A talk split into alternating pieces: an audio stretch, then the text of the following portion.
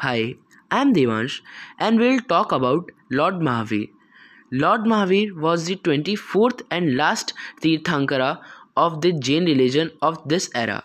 According to Jain philosophy, all, all Tirthankaras were human beings but they have attained a state of perfection or enlightenment through meditation and self realization.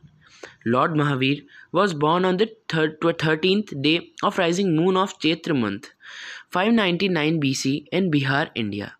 This day falls in the month of April as per English calendar. His birthday is celebrated as Mahavir Jayanti Day. Mahavir preached that right faith, Samyak Darshana, right knowledge, Samyak Jnana, and right conduct Samyak Charitra together is the real path of attain the, the liberation of oneself.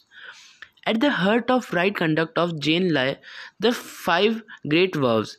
Non-violence, ahimsa, not to cause harm to any living being, truthfulness, satya, to speak the harmless truth only, non-stealing, asteya, not to take anything not properly given, chastity, brahmacharya not to indulge in sensual pleasure.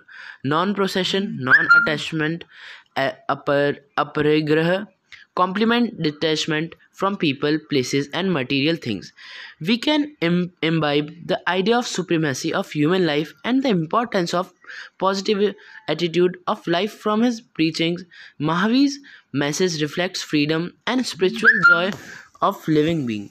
Mahavir emphasized that all living beings, uh, irrespective of their size, shape, and form, how spiritually developed or undeveloped, are equal, and we should love and respect them. This way, he preached the gospel of universal love and peace.